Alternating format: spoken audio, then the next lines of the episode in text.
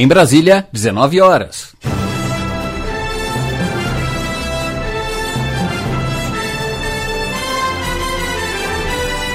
Está no ar a voz do Brasil. As notícias do governo federal que movimentaram o país no dia de hoje. Olá, boa noite. Boa noite para você que nos acompanha em todo o país. Quarta-feira, 3 de abril de 2019. E vamos ao destaque do dia: foco total para aprovar a nova Previdência. Presidente Jair Bolsonaro afirma que proposta é prioridade para o governo e fundamental para o crescimento econômico do país. Vamos jogar pesado na Previdência porque ela é um marco, né? Se der certo, a gente tem tudo para fazer o Brasil decolar. E no Congresso, o ministro da Economia fala sobre a nova Previdência. Paulo Guedes reafirma a necessidade de mudanças. Fala que o sistema atual é desigual e compromete pagamento das aposentadorias no futuro. Você vai prometendo cada vez mais para cada vez mais gente, com cada vez menos jovens, financiando cada vez mais idosos, com salários cada vez mais altos e você não levou nada para o futuro. E você também vai ouvir na Voz do Brasil. Apoiar o atendimento a quem precisa. Conselhos da pessoa idosa recebem do governo kits com equipamentos para melhorar atendimento nos municípios. Luana Karen. O kit contém três computadores, equipamentos de informática, televisão, bebedouro e um carro zero quilômetro. Lançada a campanha nacional de prevenção de acidentes de trabalho, Pablo Mundim. Serão realizadas ações em todas as regiões do país Hoje, na apresentação da Voz do Brasil, Gabriela Mendes e Nazi Brum. E assista a gente na internet em www.voz.gov.br. Nova Previdência. É para todos. É melhor para o Brasil. O governo quer criar uma previdência social sem privilégios e sem desigualdade. Ao mesmo tempo, o sistema deve ser sustentável. Isso significa garantir que as gerações futuras não vão correr o risco de ficar sem aposentadoria. Essa é a ideia defendida hoje pelo ministro Paulo Guedes na Câmara dos Deputados. O ministro está falando neste momento sobre a nova previdência na Comissão de Constituição e Justiça da Câmara. E nós vamos conversar agora ao vivo com a repórter Daniele Popov, que está na Câmara dos Deputados. Boa noite, Daniele. O ministro explicou explicou por que é necessária uma nova Previdência? Olá, Gabriela. Boa noite para você, ao NAD e também aos ouvintes da Voz do Brasil. Sim, ele explicou sim. O ministro da Economia, Paulo Guedes, afirmou que o atual sistema previdenciário tem um impacto sobre a. Nós perdemos o. Nós perdemos o contato com a Daniela e daqui a pouquinho a gente liga para ela novamente.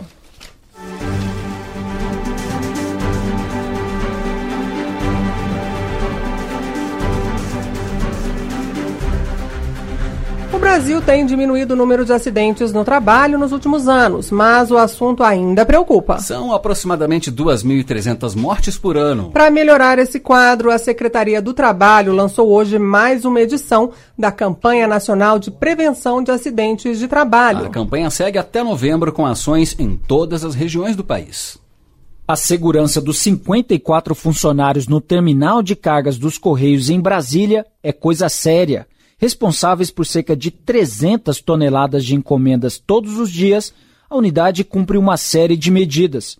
São mais de 200 dias sem acidentes de trabalho. A gerente de segurança do trabalho dos Correios, Tatiane Ribeiro Gomes, explica como funciona. Além dos, de cumprimento legal, né, existem é, ações como ginástica laboral, programas de promoção da saúde, programas voltados para a ergonomia, né, prevenção de doenças osteomusculares e outros, né, como palestras, treinamentos. Mas não são todas as empresas que adotam na prática um ambiente seguro e saudável aos funcionários. O Brasil ainda registra números altos de acidentes de trabalho. Nos últimos cinco anos, foram em média 611 mil acidentes de trabalho por ano. Desses, 2.300 resultaram em morte. Números preocupantes avalia o secretário de Trabalho do Ministério da Economia, Bruno Dalcomo. O Brasil já evoluiu muito nos últimos 10 anos do ponto de vista de redução né, do, dos acidentes de trabalho. Né? Então, nós tivemos uma redução né, por mil habitantes, por mil trabalhadores, da ordem de 35%. Então, uma, uma redução da incidência relevante. Mas, em termos absolutos, o número de acidentes ainda é muito grande. Para reduzir essas estatísticas e prevenir os acidentes, a Secretaria Especial de Previdência e Trabalho do Ministério da Economia lançou a campanha nacional de prevenção de acidentes de trabalho. o Campate 2019. Neste ano, a campanha pretende conscientizar quanto aos riscos ocupacionais, como explica o subsecretário de Inspeção do Trabalho do Ministério da Economia, Celso Amorim Araújo. São ações de inspeção do trabalho, né? são ações de organização dos órgãos internos das empresas que cuidam da, da prevenção, né? ações educativas nas escolas. Outra medida anunciada pela Secretaria Especial de Previdência e Trabalho do Ministério da Economia é o aperfeiçoamento tecnológico, principalmente para a fiscalização. A campanha vai até o mês de novembro e serão realizadas ações em todas as regiões do país. Reportagem Pablo Mundim. E nós agora vamos voltar a falar ao vivo com a repórter Daniele Popov, que está no Congresso Nacional. O ministro da Economia, Paulo Guedes, fala neste momento sobre a nova Previdência na Comissão de Constituição e Justiça da Câmara. Daniele, você estava contando para gente que o ministro explicou por que, que é necessária uma nova Previdência, não é isso? É isso, Gabriela. Agora sim, o ministro explicou isso mesmo. Ele, o Paulo Guedes afirmou que o atual sistema previdenciário tem um impacto sobre as contas públicas que não pode mais ser suportado. O ministro citou os motivos para essa situação. Segundo ele, a população está vivendo mais e a taxa de natalidade tende a diminuir. Assim, no futuro, haverá mais aposentados e menos trabalhadores contribuindo com a Previdência está destruindo as finanças dos estados, dos municípios e do país.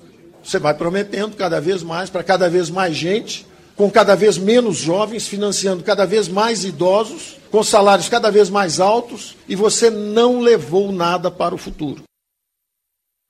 Também chamou a Previdência Brasileira de fábrica de desigualdade, porque algumas categorias recebem aposentadorias bem mais altas. 83% dos brasileiros ganham aposentadorias só até dois salários mínimos, ou menos. A aposentadoria média no legislativo é 20 vezes a aposentadoria média do INSS. Os mais pobres são justamente os que se aposentam hoje mais tarde. As mulheres mais pobres estão se aposentando hoje com 61,5 no regime geral. E Daniele, quais são os principais pontos da nova Previdência proposta pelo governo? Olha, Nádia, a proposta da nova Previdência prevê idades mínimas para a aposentadoria. Os homens vão poder se aposentar com 65 anos de idade e as mulheres com 62. A contribuição mínima será de 20 anos. O texto também cria regras de transição para quem já está contribuindo com a Previdência. O ministro da Economia explicou que a proposta tenta acabar com privilégios, reduzir desigualdades e garantir que no futuro seja possível pagar a aposentadoria às futuras gerações. Para isso, uma das propostas do governo é um regime suplementar de capitalização por esse sistema, o trabalhador faz uma contribuição para um fundo e recebe uma aposentadoria e recebe na aposentadoria uma renda.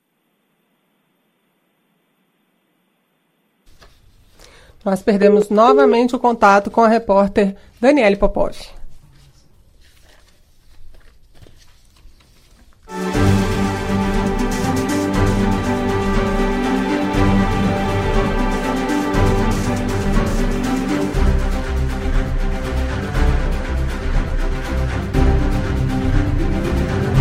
Militares da Força Nacional e do Corpo de Bombeiros de Minas Gerais, enviados para Moçambique para ajudar a população após a passagem do ciclone Idai, já concluíram a instalação de tendas para abrigar 3 mil pessoas na cidade de Beira. O ciclone, que no mês passado atingiu países africanos, deixou 598 mortos em Moçambique e quase um milhão de pessoas atingidas. O oficial de ligações do Corpo de Bombeiros de Minas Gerais, capitão Kleber, falou com exclusividade para a Voz do Brasil sobre o trabalho da Operação Moçambique.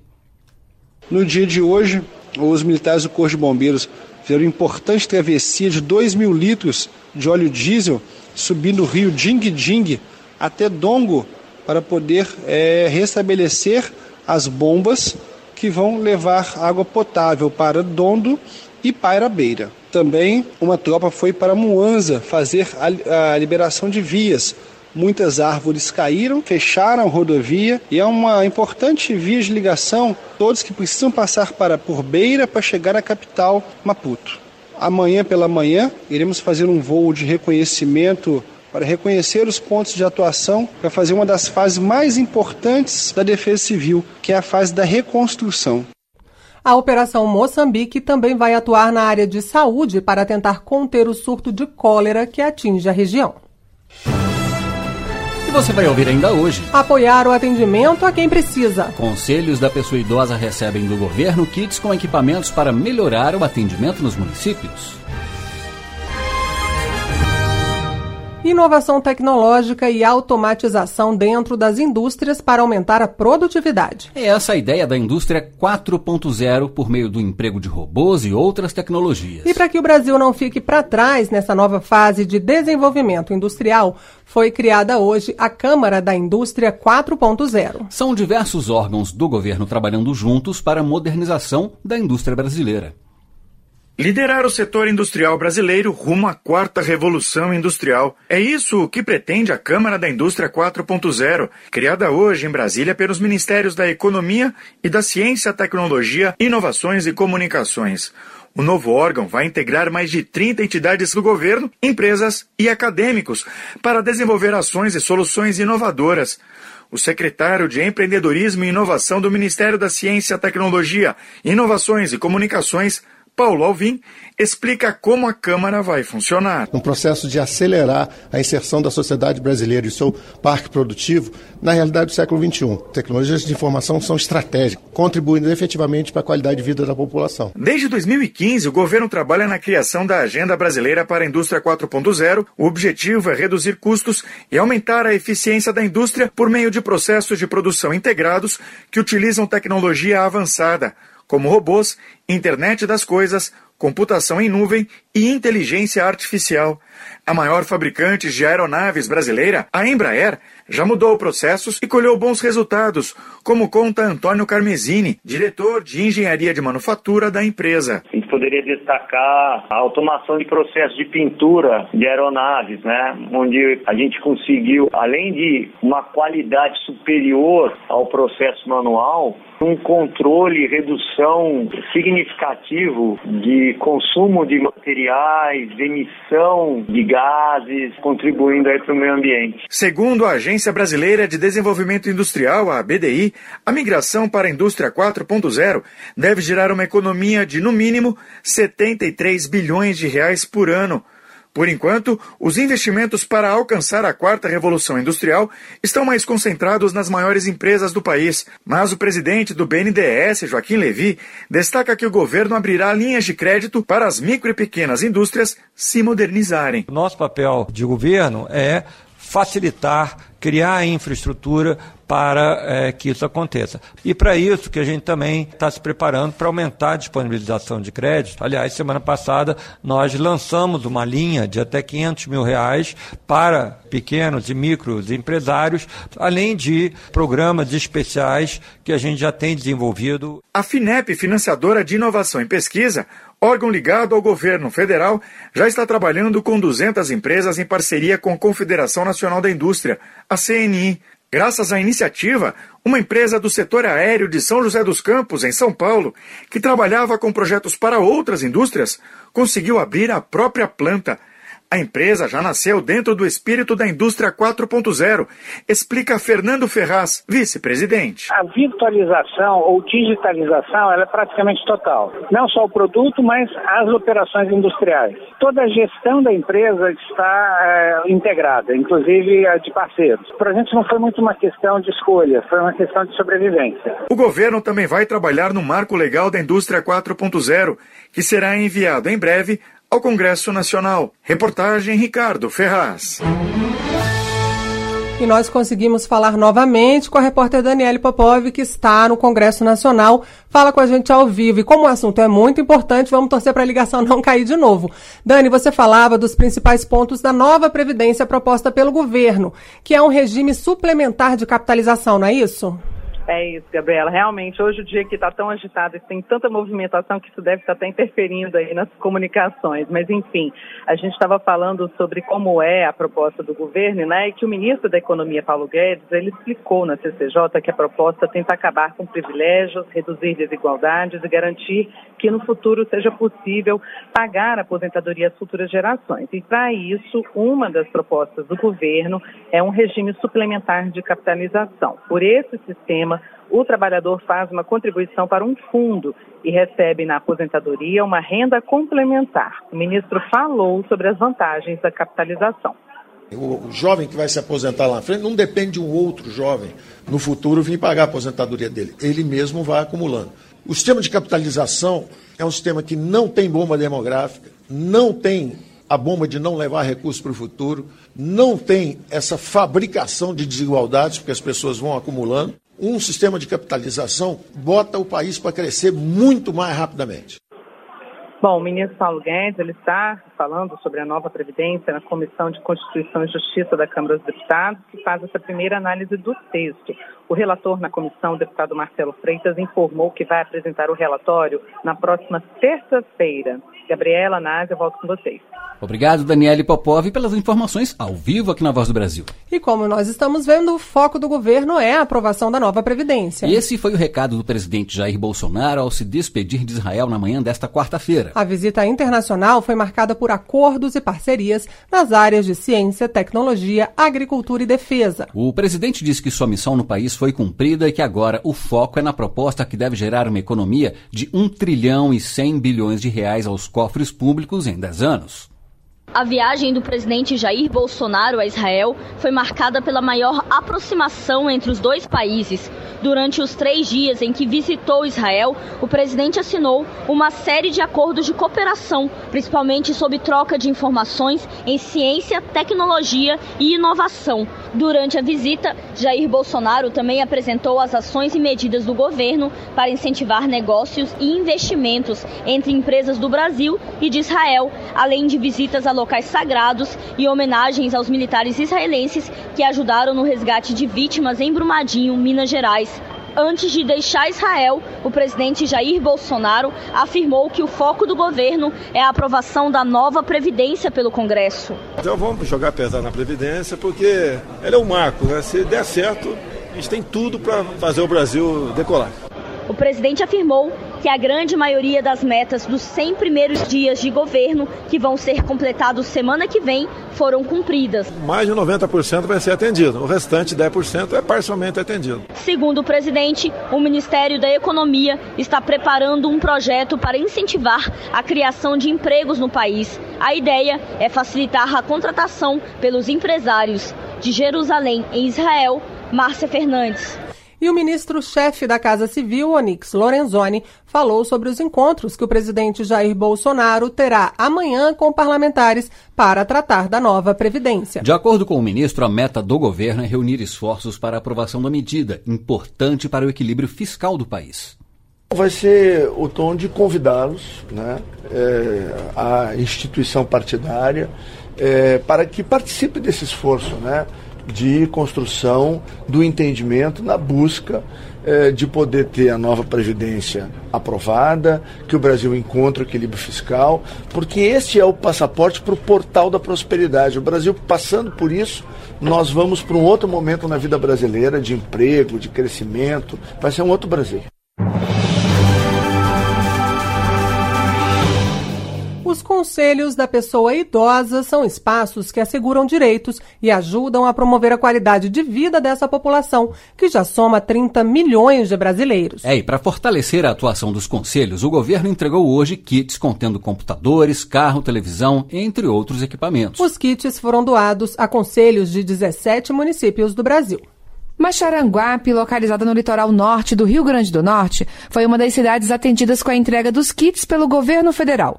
O município tem 13 mil habitantes e atende cerca de 150 idosos com atividades culturais e esportivas.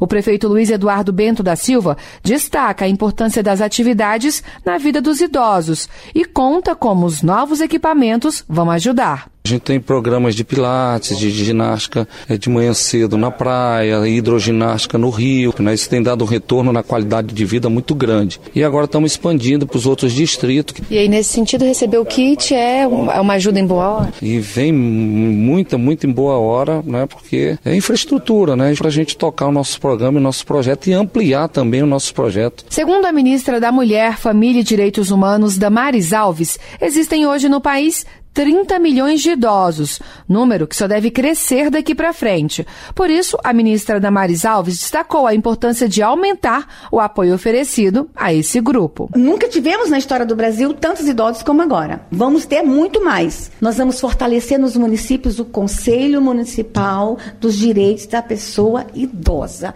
E é isso que nós estamos fazendo aqui hoje, entregando kits para fortalecer os conselhos que vão estar lá na ponta cuidando dos idosos no Brasil. Vamos caminhar para que todos os municípios que estejam precisando ainda do kit sejam alcançados. O kit contém três computadores, equipamentos de informática, televisão, bebedouro e um carro zero quilômetro. O material é destinado aos conselhos da pessoa idosa de 17 municípios das regiões Norte, Nordeste, Sul e Sudeste. Reportagem Luana Karen.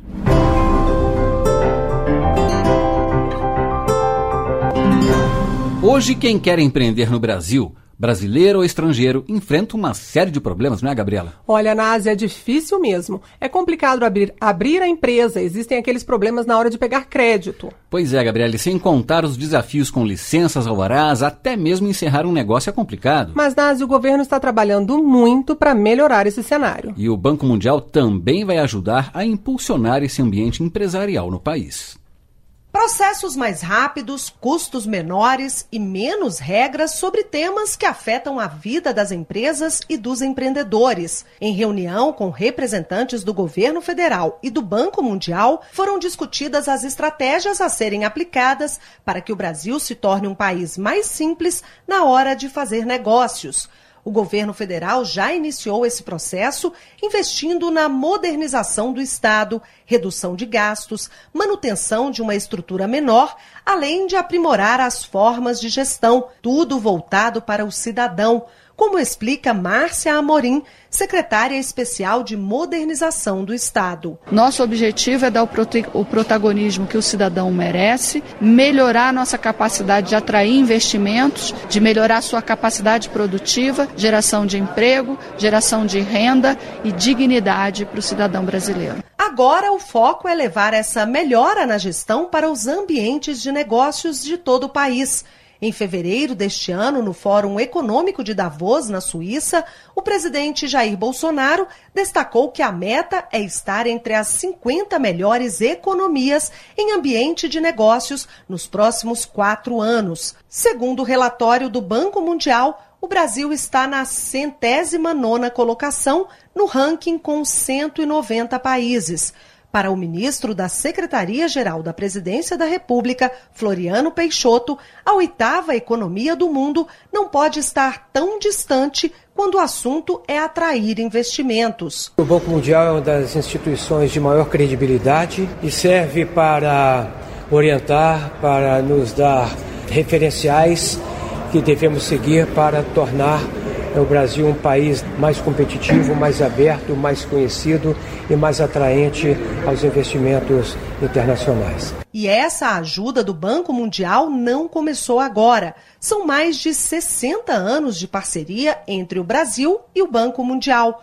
O banco já apoiou o governo brasileiro, os estados e municípios em mais de 430 financiamentos, doações e garantias que somam quase 200 bilhões de reais. Para Rafael Munhoz, coordenador da área econômica para o Brasil do Banco Mundial, a troca de experiências ao longo dessas décadas foi um aprendizado também para o Banco Mundial. O Banco Mundial também aprendeu muito do Brasil dessas experiências que levamos para outros países e, portanto, uma parceria que nós esperamos continuar tão forte como, como até agora. Atualmente, 12 bilhões de reais do Banco Mundial são utilizados em novos financiamentos no Brasil em áreas como gestão pública, infraestrutura, desenvolvimento urbano, educação, saúde e meio ambiente. Reportagem Luciana Colares de Holanda.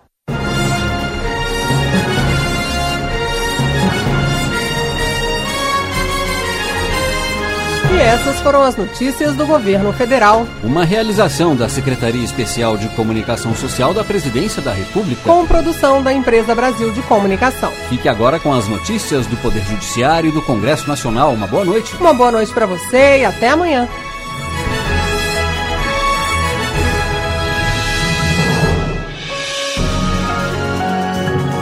Governo Federal. Pátria Amada, Brasil.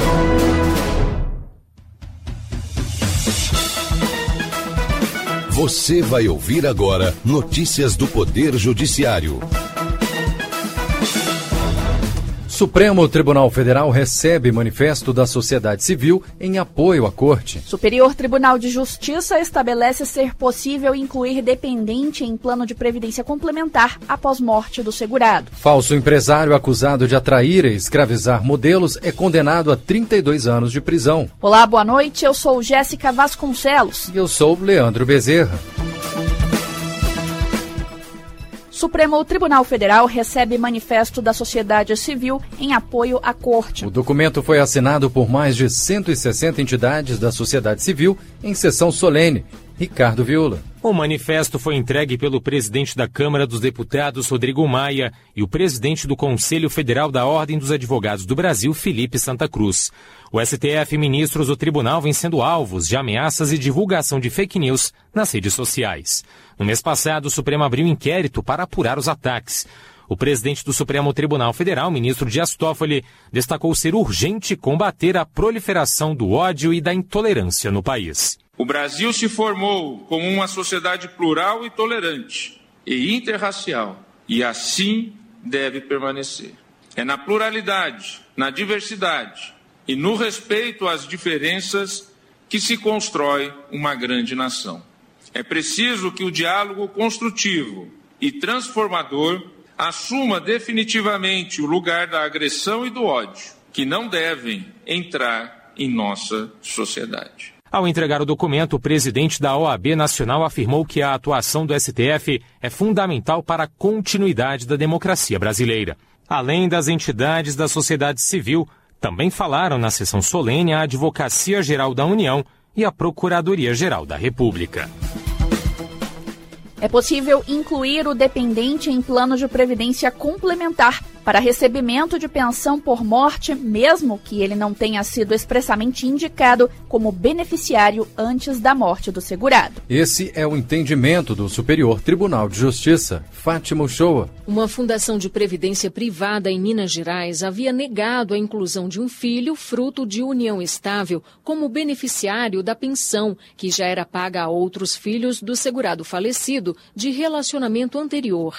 Mas a terceira turma do STJ destacou, entre outros pontos, que a inclusão do filho, mesmo sem indicação expressa no rol de beneficiários, é justificada pelo caráter social da Previdência. Para a ministra relatora Nancy Andrighi, essa indicação prévia serve apenas para facilitar a comprovação da identidade de quem vai usufruir do benefício da Previdência complementar por morte, mas não é um requisito essencial para a integração de dependente. Limite de percentual fixado por empresa para recebimento de comissão é ilegal. A fixação do limite representou enriquecimento ilícito da empresa. Carlos Ribeiro. A decisão é do Tribunal Superior do Trabalho. No caso, a trabalhadora informou que foi admitida como analista de crédito com salário fixo mais comissões proporcionais à produção. Se atingisse as metas, a parcela poderia ultrapassar 100% desse salário.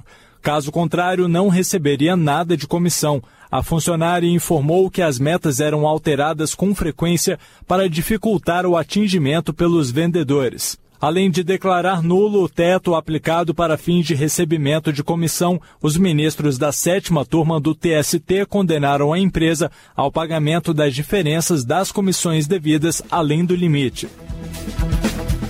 Falso empresário acusado de atrair e escravizar modelos é condenado a 32 anos de prisão. A decisão é da Justiça do Rio de Janeiro. Lívia Carla. Dois homens atraíam jovens de várias partes do país que sonhavam com a fama e sucesso fazendo promessas falsas de trabalho. O chefe, Antônio José de Barros Savino, obrigava as vítimas a entregar senhas e cartões de banco. Muitos dos rapazes tinham espaços controlados e eram drogados. Os jovens também eram ameaçados de morte quando descumpriam ordens. A investigação apurou que o acusado fez pelo menos 15 vítimas. Você acompanha outras notícias do Poder Judiciário em 104,7 FM para o Distrito Federal e em torno e também pela internet. Acesse radiojustiça.jus.br e siga pelo Twitter. twitter.com.br radiojustiça e acesse ainda o portal de notícias do Supremo Tribunal Federal stf.jus.br. Boa noite. Boa noite e até amanhã. Notícias do Poder Judiciário, uma produção da Rádio Justiça, Supremo Tribunal Federal.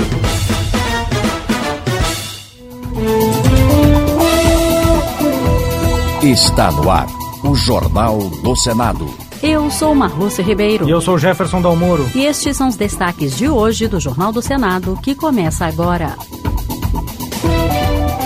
Senadores aprovam autorização para que municípios criem auxílio creche quando faltarem vagas na educação infantil. Com liminares concedidas pelo STF, depoentes se calam na CPI de Brumadinho. Senado vota ainda hoje emenda constitucional que amplia o orçamento impositivo.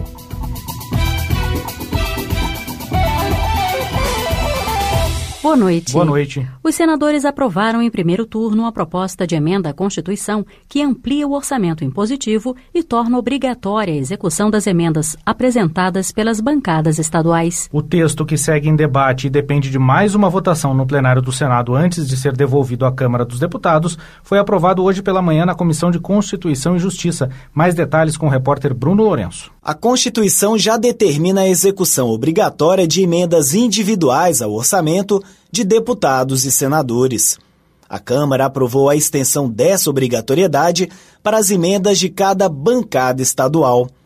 A proposta recebeu pequenas modificações no Senado, no sentido de assegurar que todas as emendas de bancada sejam amparadas pelo caráter impositivo e que as bancadas renovem as emendas a cada ano até que as obras ou investimentos estejam concluídos, como exemplificou o relator da proposta na Comissão de Constituição e Justiça, Esperidião Amin, senador do PP de Santa Catarina. O Estado do Rio Grande do Sul, o seu fórum, a sua bancada representativa, decidiu incluir uma obra, vamos supor que seja uma obra física, cuja execução será de dois anos. Se apresenta para um ano, tem que apresentar até acabar a obra, sob pena de nós estarmos gerando certamente obras inacabadas. A PEC também admite o uso dos chamados restos a pagar, que são promessas de pagamento para serviços, compras e obras realizados no ano anterior e ainda não quitadas para as despesas previstas pelas emendas de bancada. As escolas e hospitais devem notificar as autoridades sobre os casos de automutilação e tentativas de suicídio. É o que estabelece projeto aprovado nesta quarta-feira pela Comissão de Assuntos Sociais do Senado. Repórter George Cardim. O projeto aprovado na Comissão de Assuntos Sociais obriga que hospitais e escolas notifiquem as autoridades sanitárias sobre as tentativas de suicídio e os casos de automutilação. Os episódios envolvendo crianças e adolescentes menores de idade também devem ser comunicados ao Conselho Tutelar. O relator Eduardo Girão, do Podemos do Ceará, lamentou que os casos de suicídio e automutilação vêm aumentando nos últimos anos ainda é um tabu na nossa sociedade e pouco discutido. A ausência de informação e de diálogo vem acarretando a falta de dados e de notificação aos órgãos públicos responsáveis pelo atendimento direto aos automutilados. O suicídio ocupa o terceiro lugar em causa morte entre os adolescentes no nosso país e vem crescendo nos últimos anos.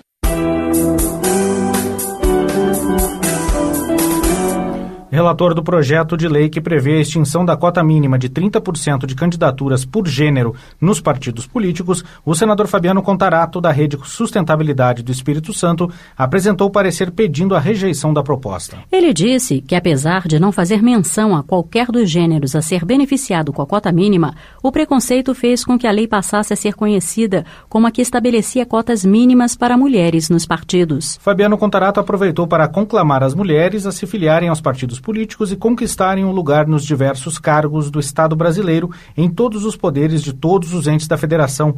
O texto será o primeiro item da pauta da CCJ na reunião da próxima quarta-feira. Não bastasse, eu quero dar uma notícia. Não só fui contra o voto do proponente de acabar com as cotas, mas manter a cota, como eu já apresentei um projeto hoje estabelecendo paridade os partidos, as coligações, se depender de mim, 50% vão ter que ser compostos por mulheres e 50% por homens.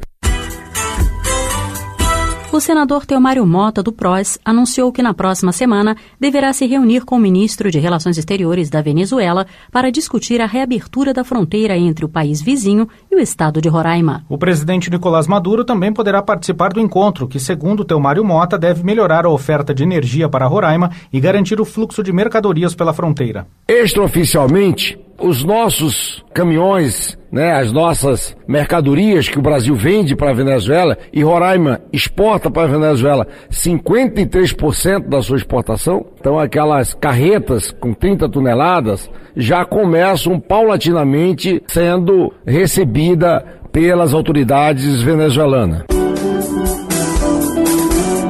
Diante do silêncio dos engenheiros que atestaram a segurança da barragem da Vale, integrantes da CPI de Brumadinho pediram a quebra de sigilo bancário fiscal de um deles. A reportagem é de Marcela Diniz. Com liminares concedidas pela ministra Rosa Weber do Supremo Tribunal Federal, os engenheiros Makoto Namba e André Assuda, da empresa TuvSud, ficaram em silêncio na CPI de Brumadinho.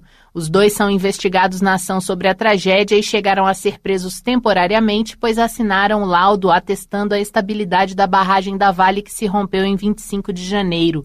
Em depoimento à Polícia Federal, Makoto Namba afirmou ter sido pressionado a assinar o documento por Alexandre Campanha, gerente da Vale, que negou a acusação. Nunca participei de nenhuma reunião isolada com nenhum funcionário da Turisud. A presidente da CPI, senadora Rose de Freitas do Podemos do Espírito Santo, comunicou que irá recorrer da decisão liminar do STF para que os auditores da TUVSUD sejam ouvidos. Sendo negado ou não, nos cabe realmente fazer um recurso para que seja revista a decisão liminar do STF. Deve ser votado na próxima reunião da CPI pedido dos senadores Jorge Cajuru, do PSB de Goiás, e Juíza Selma, do PSL de Mato Grosso, para quebra de sigilos e acesso aos dados bancários e telefônicos de Makoto Namba.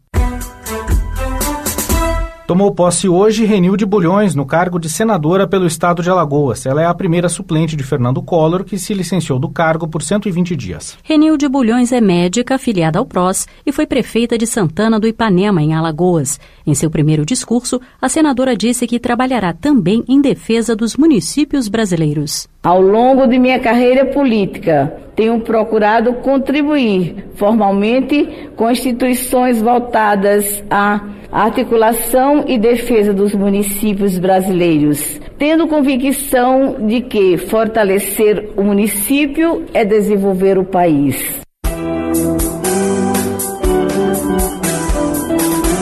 O Senado aprovou uma proposta que cria auxílio creche para crianças de 0 a 5 anos que não encontram vagas em unidades públicas de educação. Repórter Paula Groba. O projeto do senador José Serra, do PSDB de São Paulo, estabelece que famílias de baixa renda com filhos de até 5 anos que não conseguirem matrícula em unidades públicas ou conveniadas de educação infantil poderão ter direito a um auxílio para o pagamento de creches particulares.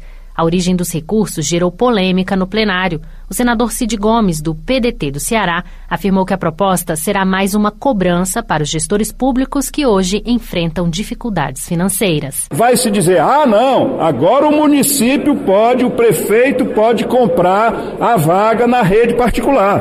Pois então pague, senhor prefeito, a minha a matrícula do meu filho não trata de um novo recurso, um tostão só vai dar à população o direito com argumento de cobrar já o autor do projeto, o senador José Serra, do PSDB de São Paulo, afirmou que não haverá aumento nas despesas dos municípios. Prioridade aqui são as famílias pobres cujas crianças não têm acesso a uma creche no Brasil. Estamos dando prioridade a isso e recomendando que o gasto público dê prioridade a essa questão, nada mais. A proposta segue para a Câmara dos Deputados. O Senado também aprovou em segundo turno nesta quarta-feira a proposta de emenda à Constituição que permite a militares a acumulação do cargo com as funções de professor ou profissional da saúde. A mudança vale para integrantes das polícias e dos corpos de bombeiros militares dos estados e do Distrito Federal. O texto vai ser agora promulgado pelo Congresso Nacional para então entrar em vigor. Com trabalhos técnicos de Eliseu Caires, o Jornal do Senado fica por aqui. Acompanhe agora as notícias da Câmara dos Deputados. Boa noite. Boa noite, até amanhã.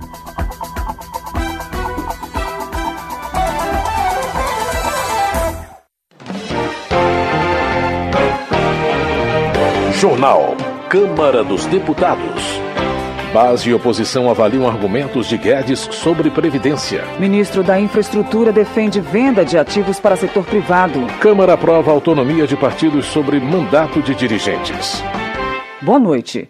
Os deputados concluíram a votação do projeto que trata da autonomia dos partidos políticos.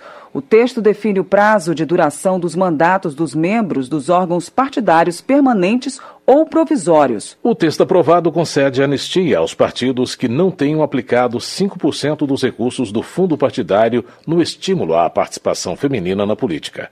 A matéria será enviada ao Senado. Dini Moraes traz mais detalhes. O plenário da Câmara dos Deputados terminou de votar a proposta conhecida como Autonomia dos Partidos Políticos. O projeto tenta pôr um ponto final em disputas entre as legendas e o Tribunal Superior Eleitoral. Por exemplo, em 2016, o TSE disse que todos os órgãos internos dos partidos devem ser permanentes. O texto aprovado permite comitês provisórios que durem até oito anos tempo considerado longo demais para o deputado Henrique Fontana, do PT Gaúcho. Por que, que é importante reduzir o período dentro do qual os partidos podem funcionar como comissões provisórias? Porque esta é uma maneira de garantir a democratização da vida partidária. Já o deputado Pompeu de Matos, do PDT do Rio Grande do Sul, era contra limitar a decisão das siglas. Os partidos têm que ter autonomia de tomar o seu caminho, tomar a sua decisão, a sua organização. Já existe uma série de pesos e contrapesos, de regras que os partidos têm que cumprir. O projeto livra os partidos de devolver aos cofres públicos federais doações que receberam de servidores públicos com função ou comissionados, desde que os doadores sejam filiados ao partido. Ainda desobriga os comitês que não movimentaram dinheiro de ter de prestar contas. Isso pode permitir a reabertura de 35 mil órgãos desse tipo sem ter que pagar a multa exigida atualmente. Outro ponto: Ficam livres de punição os partidos que não gastaram o mínimo de 5% do que recebem de dinheiro público do fundo partidário com ações para incentivar a participação feminina na política. Mas só ficam livres de punição se usaram esse dinheiro para bancar candidaturas femininas nas últimas eleições ou guardaram a verba numa conta específica. Durante a votação, o fundo partidário, que vai distribuir mais de 900 milhões de reais a 21 partidos este ano, entrou em debate. O Partido Novo tentou incluir no projeto um trecho que dava a possibilidade de um partido devolver o que recebe do fundo partidário aos cofres públicos. O líder, deputado Marcel Van Hatten, do Rio Grande do Sul, explicou: Não estamos obrigando ninguém a devolver o dinheiro do fundo partidário. Nós só queremos que os mais de 3 milhões e meio de reais que o Novo tem em conta hoje possam ser revertidos para a União, porque hoje estão parados. Mas a maioria foi contra como o deputado Marcelo Ramos, do PR do Amazonas, que argumentou que os partidos devem ficar com o dinheiro porque é a forma de se financiar o processo democrático. Não tem como carimbar o dinheiro de que vai devolver para a educação, de que vai devolver para a saúde. Se devolver para o tesouro, quem vai decidir com que vai gastar esse dinheiro não é o novo, é o governante da hora. Um outro trecho polêmico sobre tirar a punição de quem tem prestação de contas rejeitadas também ficou de fora da versão final. E sofreu crítica do presidente da Câmara, deputado Rodrigo Maia, do Democratas do Rio de Janeiro. Está se propondo que quem recebeu dinheiro público não prestou conta e disputa o processo eleitoral. Aí também eu acho que não é defender o partido. Se alguém recebeu dinheiro público e não prestou conta, não merece participar do processo é eleitoral mesmo. mesmo. O projeto que muda vários trechos da lei dos partidos políticos vai agora para análise do Senado. Da Rádio Câmara de Brasília, Dini Moraes.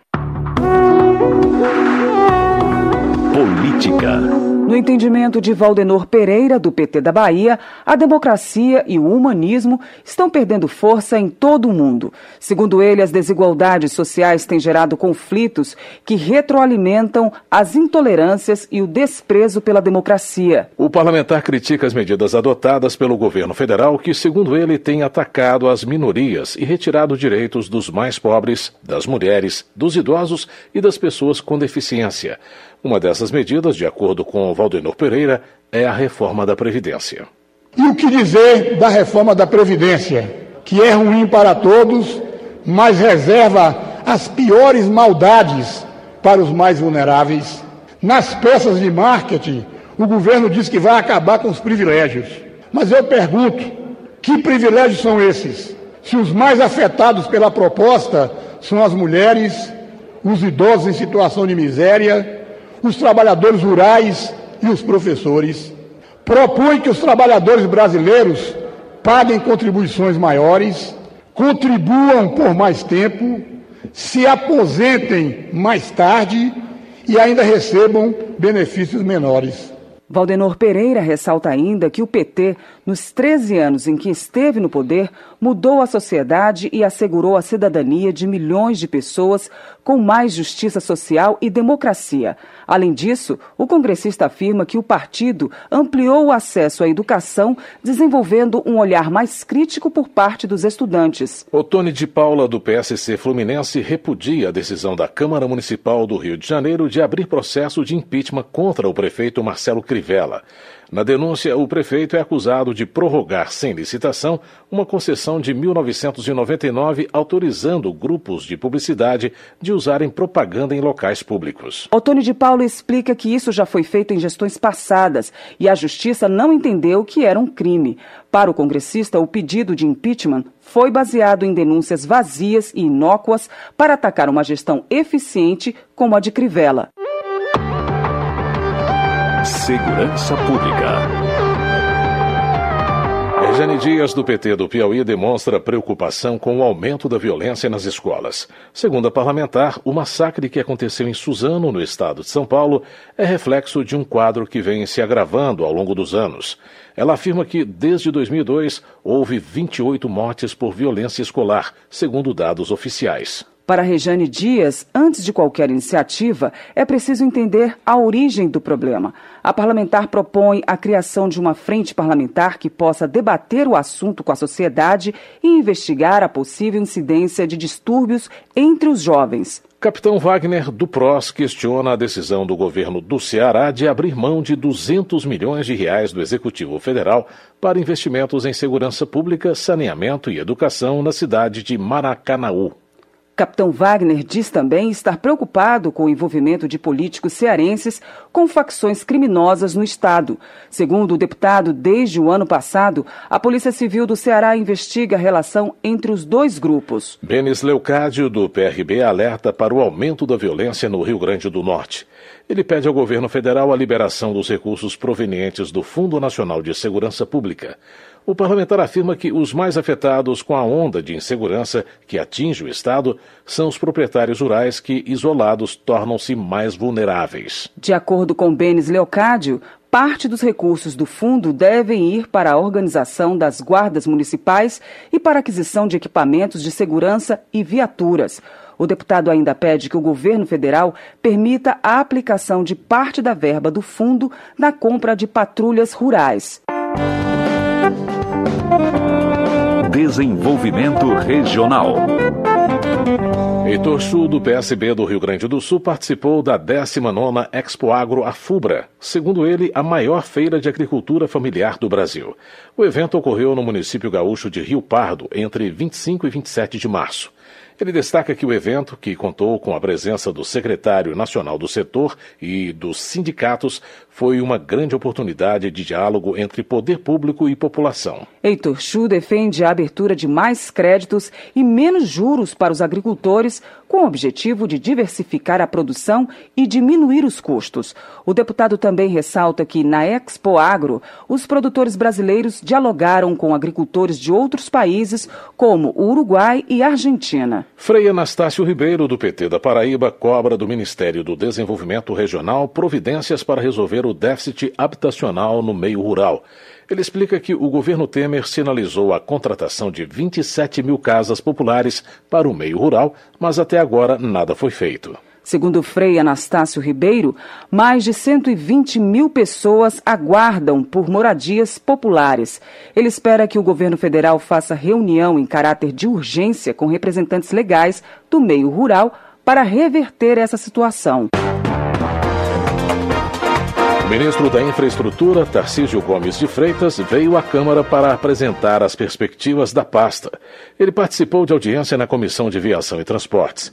O cenário, segundo ele, é de falta de recursos, como conta o repórter Cláudio Ferreira. O ministro deu exemplo do DENIT, Departamento Nacional de Infraestrutura de Transportes. Há 54 bilhões de reais em empreendimentos contratados, mas apenas 6 bilhões de reais de orçamento e mais 2 bilhões contingenciados. Por isso, o tom da conversa com os parlamentares foi a valorização da transferência de ativos para a iniciativa privada. Nós temos que fazer concessões. Concessão de rodovias, concessão de aeroportos, concessão de portos, né, novos arrendamentos portuários. Então, nós precisamos passar para a iniciativa privada os nossos ativos né, para que a iniciativa privada traga os investimentos e que eu libere orçamento para poder aplicar naquelas infraestruturas, naqueles empreendimentos onde a iniciativa privada não vai chegar. O ministro Tarcísio Freitas fez um balanço das prioridades em infraestrutura. Em relação aos aeroportos, ele defendeu que as concessões alimentam a concorrência e podem reduzir as tarifas para o consumidor. Nas rodovias, citou prioridades, como as BRs 381 em Minas Gerais e 262 no Espírito Santo, que ligam Minas ao litoral capixaba e são conhecidas como uma espécie de corredor da morte norte, além da BR-163 no Pará, importante para o escoamento da safra de grãos. A perspectiva é repassar à iniciativa privada cerca de 6 mil quilômetros de estradas federais. O ministro foi cobrado pelos parlamentares sobre várias obras de infraestrutura paradas ou em andamento e também sobre as concessões. O deputado Camilo Capiberibe, do PSB do Amapá, questionou, por exemplo, se os valores arrecadados com os leilões da Ferrovia Norte-Sul e de aeroportos da região Centro-Oeste não estariam abaixo dos de mercado. Esse interesse da iniciativa privada é sempre bem-vinda, nós precisamos do investimento, nós precisamos gerar empregos. No entanto, nós não estamos vendendo barato demais os nossos ativos? Será que está sendo um bom negócio para o povo brasileiro? Afinal, foi quem pagou e como será investido o recurso arrecadado. Já o deputado Vanderlei Macris, do PSDB de São Paulo, apoiou a ênfase na privatização para contornar a falta de dinheiro público. Se nós não tivermos o um crescimento econômico do país, saímos de 1,5%, 2% para 3,5%, 4%, esse crescimento não vai possibilitar recursos para é, implementação de um programa bastante ambicioso na área de logística e transportes no nosso país, ferrovias, rodovias, a questão aquaviária. O ministro Tarcísio Freitas salientou várias vezes a importância de que o investidor estrangeiro tenha uma boa imagem do país, o que passaria pela melhoria da infraestrutura. Aos deputados da região norte, ele destacou que a Amazônia é uma prioridade, mas falou textualmente em vencer a barreira do licenciamento ambiental. Da Rádio Câmara de Brasília, Cláudio Ferreira. Transportes. Flávio Nogueira, do PDT, lamenta os estragos causados pelas chuvas no Piauí. Ele informa que o tráfego em algumas rodovias que cortam o estado está interrompido em razão das más condições da pista. De acordo com o parlamentar, a situação prejudica tanto a lavoura quanto o escoamento da produção agrícola. Segundo o deputado, cidades litorâneas como Parnaíba e Luiz Correia estão entre as mais atingidas.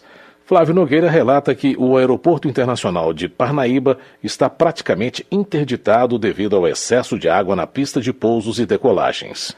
Para Pinheirinho, do PP de Minas Gerais, o presidente Jair Bolsonaro acertou ao cancelar a instalação de novos radares em rodovias federais que ainda não foram concedidas à iniciativa privada. Segundo ele, a colocação dos equipamentos tinha o intuito apenas de alimentar a indústria da multa. Pinheirinho, porém, afirma que alguns radares são necessários para garantir a segurança da população, desde que apoiados em estudos técnicos. O congressista também pede o fim dos radares móveis. Para ele, esse tipo de equipamento, além de ter viés arrecadatório, provoca acidentes. Economia. Darcy de Matos, do PSD catarinense, defende mudanças no sistema S, que arrecada 17 bilhões de reais por ano. Ele propõe que 75% dos recursos do sistema permaneçam com os estados, 20% fiquem no caixa do governo federal e que somente 5% fique com as confederações nacionais. O parlamentar justifica que os exemplos do sistema S na capital federal não são bons. Darcy de Matos ressalta que é preciso utilizar bem o dinheiro público e promover, sobretudo, projetos que dão certo, como é o caso do sistema S no interior do Brasil. O sistema que arrecada a partir da folha das empresas é composto por nove instituições, como SESC, SENAI e SENAC, que oferecem treinamento profissional, pesquisa e assistência técnica e social. Gastão Vieira, do PROS do Maranhão, lamenta que o governo federal tenha contingenciado 42% dos recursos para o CNPq, considerado o órgão máximo da ciência brasileira. A decisão, segundo o deputado, afeta diretamente alunos, pesquisadores e paralisa atividades de pesquisas fundamentais para o país. O congressista espera que o governo tenha um olhar mais atento para o CNPq e reverta o contingenciamento de bolsas dos pesquisadores. Previdência. O ministro da Economia, Paulo Guedes, esteve hoje na Comissão de Constituição e Justiça da Câmara para participar de um debate sobre a reforma da Previdência. Guedes defendeu a adoção de um sistema de capitalização individual. No texto encaminhado pelo governo, cada futuro trabalhador terá uma conta para depositar suas contribuições para a aposentadoria. Durante os debates com os parlamentares, o ministro da Economia reconheceu que há dificuldades para manter na reforma as mudanças sugeridas para as aposentadorias rurais e o benefício de prestação continuada paga a idosos carentes. Os argumentos colocados por Paulo Guedes em defesa das mudanças no sistema repercutiram na CCJ e também no plenário. Para Bom Gás, do PT do Rio Grande do Sul, a proposta apresentada pelo governo fere a Constituição ao retirar direitos e aumentar a desigualdade social. Bom Gás questionou o ministro Paulo Guedes sobre o valor que o governo espera economizar com a reforma, um total anunciado de um trilhão de reais pelos próximos 10 anos. O parlamentar argumenta que quase 85% desse valor virá da redução dos benefícios dos aposentados, que ganham em média três salários mínimos, o que irá prejudicar os idosos mais pobres. Carlos Veras, do PT de Pernambuco, argumenta que o ministro da Economia, Paulo Guedes, não conseguiu explicar como o sistema atual de previdência é o responsável pelas desigualdades sociais do país. O parlamentar assegura que é exatamente a previdência social que garante a igualdade social. O discurso, a fala, o pronunciamento do Guedes ficou claro para toda a sociedade brasileira. Por que ele não veio à CCJ debater com os parlamentares, debater com essa casa no seu primeiro convite? Porque ele não tem o que dizer ao povo brasileiro, ele não tem o que apresentar, ele não tem justificativa para essa criminosa reforma da Previdência. Apresentou uma confusão de dados. Falar que a Previdência Social gera desigualdade é o contrário. A Previdência Social gera dignidade. É a maior política de distribuição de renda do mundo. São mais de 100 milhões de pessoas beneficiadas diretamente por essa política da Previdência Social. Carlos Veras reconhece que mudanças precisam ser feitas para ajustar a economia do país. No entanto, essas mudanças não devem se pautar apenas na Previdência. Para o parlamentar, há outros mecanismos para organizar as contas públicas. Henrique Fontana, do PT do Rio Grande do Sul, acredita que, ao contrário do que afirma o ministro da Economia, Paulo Guedes, a reforma da Previdência trará recessão ao país. Na opinião dele, quanto menores as aposentadorias, menos dinheiro em circulação e mais crise econômica. Henrique Fontana também questiona o modelo de capitalização proposto pela gestão federal à população civil. O congressista afirma que tal modelo levará à privatização do sistema e colocará os cidadãos nas mãos dos banqueiros. Segundo ele, se os bancos privados falirem, o prejuízo ficará com a população. Julian Lemos, do PSL da Paraíba, avalia que Jair Bolsonaro é o presidente da coragem, porque propõe uma reforma da Previdência que, apesar de impopular, é necessária para o Brasil. De acordo com o deputado, outros mandatários não quiseram enfrentar o problema, pois tiveram medo de perder votos. Para Julian Lemos, é preciso aprovar a reforma da Previdência. Ele, porém, admite que o texto deve ser modificado, com o objetivo de corrigir possíveis injustiças com os mais pobres. Na opinião do congressista, se a Câmara não aprovar a reforma, as novas gerações podem ser prejudicadas. Termina aqui o Jornal Câmara dos Deputados, com trabalhos técnicos de Everson Urani e locução de Val Monteiro e José Carlos Andrade. Uma ótima noite para você. A Voz do Brasil está de volta amanhã. Boa noite. Você ouviu A Voz do Brasil. Boa noite.